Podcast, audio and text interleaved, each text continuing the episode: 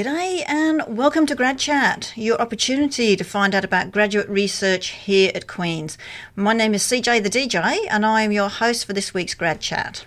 Of course, a show like this could not happen without the support of the School of Graduate Studies and C F R C, so thank you very much. Now, if your mates miss the shows at any time, you can download the podcast the next day on either SoundCloud or iTunes, as well as C F R C have their own podcasting now, and they will be putting it on their podcast list as, as too.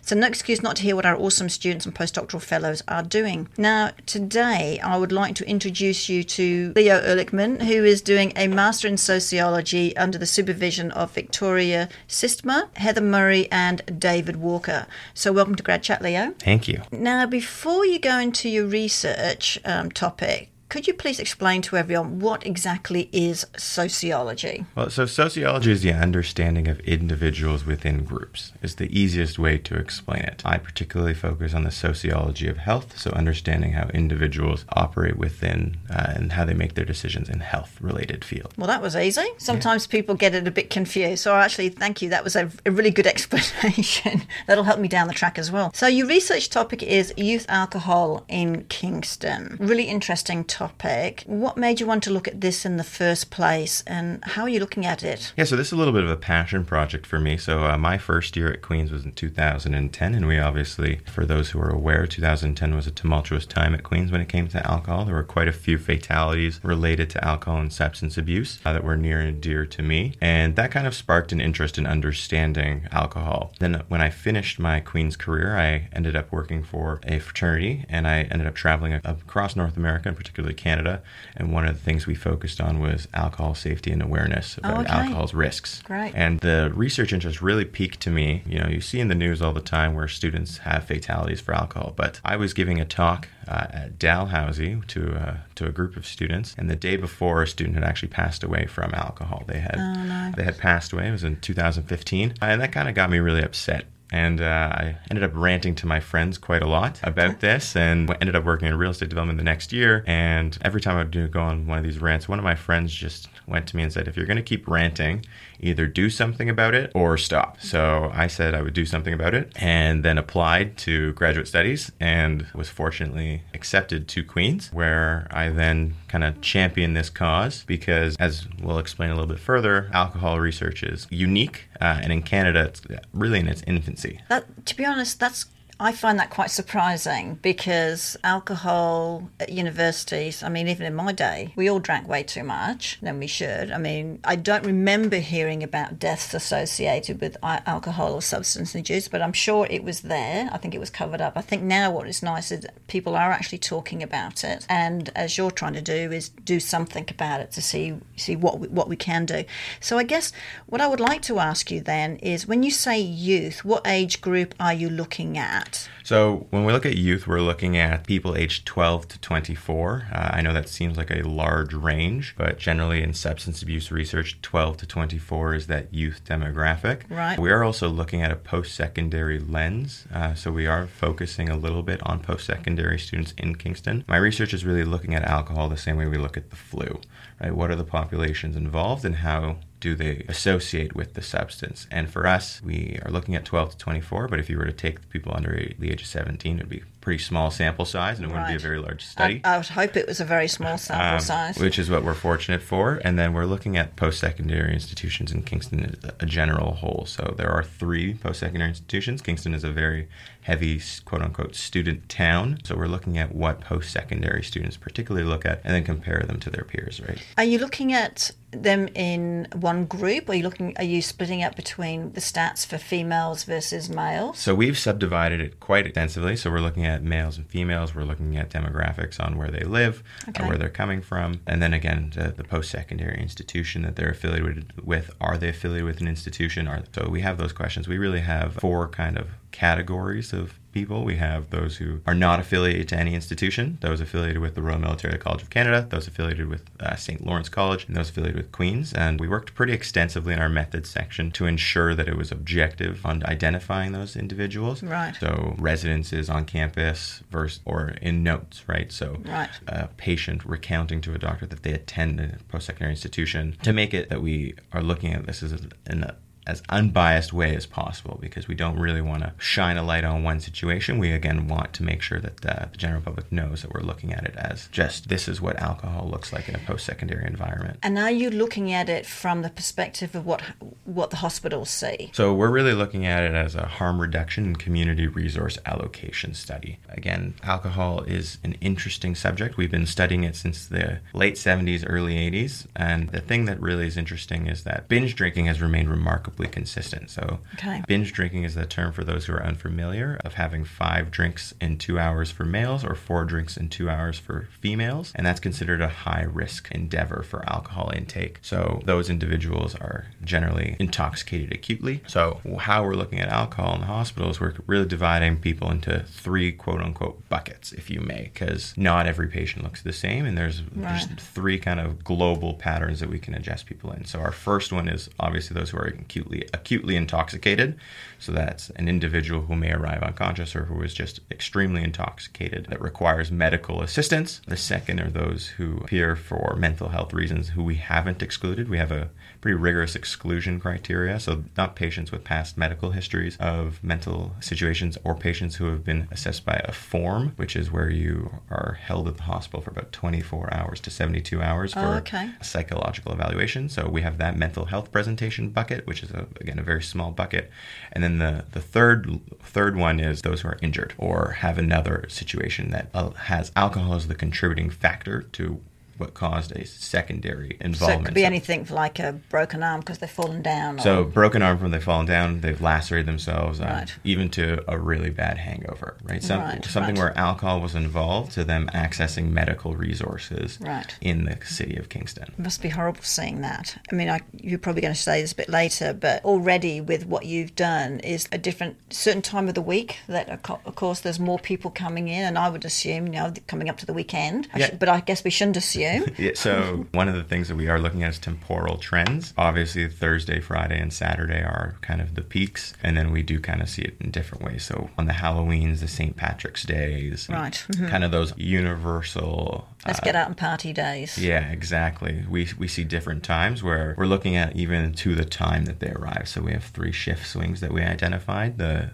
general general trend is day, evening, and night. So seven a.m. Right. to three p.m., three p.m. to eleven p.m., and then eleven a.m. to eleven p.m. sorry to seven a.m. as well. Right. Um, to see when patients are coming, to see when we're utilizing these resources. So what does the current research say, and and what are you doing differently in this study? So my research, it's uniquely Canadian. So, so you're not looking worldwide, just Canadian. Yeah, so we're looking Canadian, then we're looking at Kingston. So alcohol research is dominated by the United States of America. They have massive institutes that pour tens of millions of dollars into research for alcohol every single year. But the issue is that we face in Canada is that particularly the research is focused in America and based in America. So even our national health assessment, so the, the largest survey for post-secondary health in Canada is run actually by an American institution. Oh, okay. And Canadian institutions, no, not all of them participate, actually get their data from them. So the way we're looking at our students' health right. is run from a lens that's American, which I think is a little bit interesting. And the other thing is, that, so because of that, there's no coordinated system of post-secondary health, right? All alcohol research is generally based off self-reporting data. So a survey right. will go out mm-hmm. and ask you, how many times do you binge drink, again using that term, yes. in a fourteen or thirty day setting. And if you binge drink once in fourteen or thirty days, you're categorized as high risk. So what we're looking at is what are the impact factors? Because rarely do those surveys ask, did you have a medical intervention? So right. we, we have... Uh, There's a Hingson study that claims... Sorry, uh, what's a Hingson? Hingson is the author. So there's six authors on the study, but it's okay. titled by him.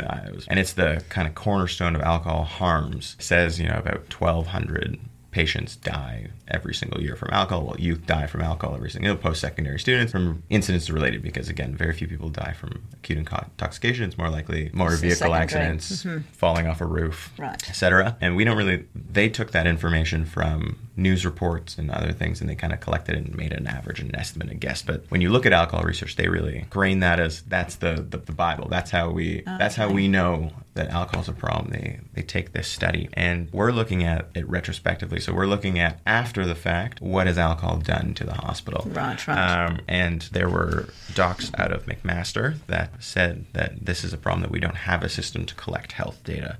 So what we're hoping to do is first and foremost make a system that's replicable, that's Canadian, that doesn't rely on self-reporting data uh, right. to make evidence-based policy that will benefit local communities. Right. Because, again, the way that we currently look at alcohol, it's uh, lensed and framed from the United States, but we can see, you know, there are various differences within drinking between America and Canada. The most obvious one is twenty-one versus nineteen or eighteen, depending on where you are in the country. Right, right, right yes. That drinking age. And the second big one is that, again, because of the reliance of self-report data, we don't actually know what the severe risk factors and what's causing someone to enter the hospital.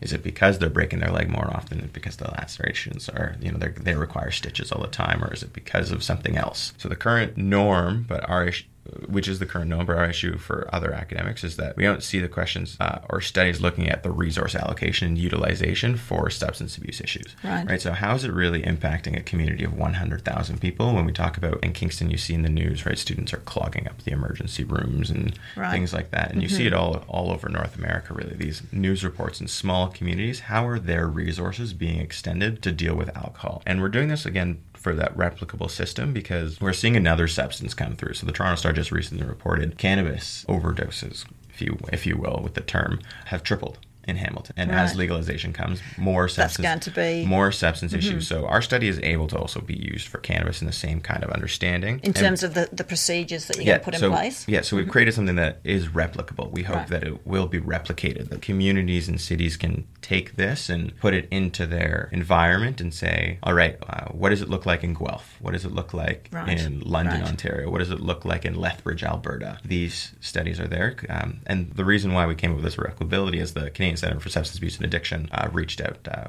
and I reached out to them as well. They did a study just recently in Sherbrooke, Quebec, where they kind of tried to look at this. Um, okay. We're trying to, again, make this like rigorous, replicable system. That it makes sense because then you can have stats, real real stats for across the country as yeah. opposed to just by region. Exactly. And it doesn't have to be a local community in Kingston and a graduate student who is kind of, whose friends told them to stop ranting about alcohol to yeah. come up with this. Um, I think it's a little ridiculous that we still rely on the United States to provide our post-secondary health measures. Well, yeah, no, that could be totally different populations. Yeah, and again, you know, if it's a cost thing, um, and because we haven't had the you know the rigorous methodology based here, there are researchers who look at substance abuse across the country, but all the journals are based in the U S, and we're trying to give a Canadian. Yeah. Can I can I ask one thing? So I'm assuming you're working with K G H and Hotel Dieu, or mm-hmm. both of them. Do they not have any sort of statistics right now? Because they, they would have to be writing up their reports of when people come in. Do they only ever put in their report, I've got a broken arm? They don't say a broken arm potentially because of... So hot. Doctor Murray is uh, an emergency physician, uh, and Doctor Walker formerly was an emergency physician. So they do chart what the patient is, and that's how we understood it. So our pool was, was broken down in a few terms. So first ran a, a query for anything that would have substance abuse in it, okay. uh, and then kind of broke it down from right. alcohol. So we'd only include someone that had a broken arm. So we had peak patients. So there's a,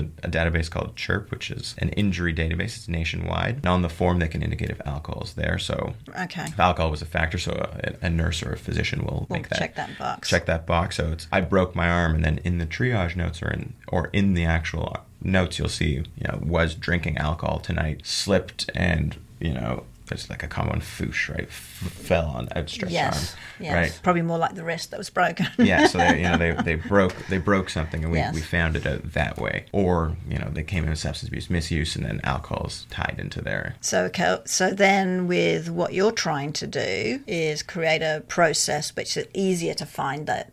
That it was alcohol. So we, we've identified some codes, and then it's about coding. So the code goes into what they do in the emergency or wherever. So then you have to abstract the data. So you have mm-hmm. to look at the charts. Because that's the thing, right? If you can't get it out. Yeah, we've looked at a, a lot of charts. We had total population before we started. Of There's, there's two databases. We had the CHIRP database and another database called N A C R S, which is General Emergency. Um, so in our N A C R S database, we had two thousand four hundred eighty-nine patients to start with, and then it whittled down to just alcohol. So again, because that's the substance abuse misuse, right. was one thousand nine hundred eighty-two. So one thousand nine hundred eighty-two okay. so patients still a lot. Over a five-year period. And then we had the CHIRP database. We had about one thousand one hundred eighty patients originally, and then we found nine hundred eighty-two to be eligible. Okay. So we have two kind of big data pools of one thousand nine hundred eighty-two and then plus nine hundred eighty-two. So it's just over two thousand four hundred patients. But that's a lot of man hours to pull that data. Yes. Yeah, which is um, what you're trying to, to make it simpler. Yeah, so we...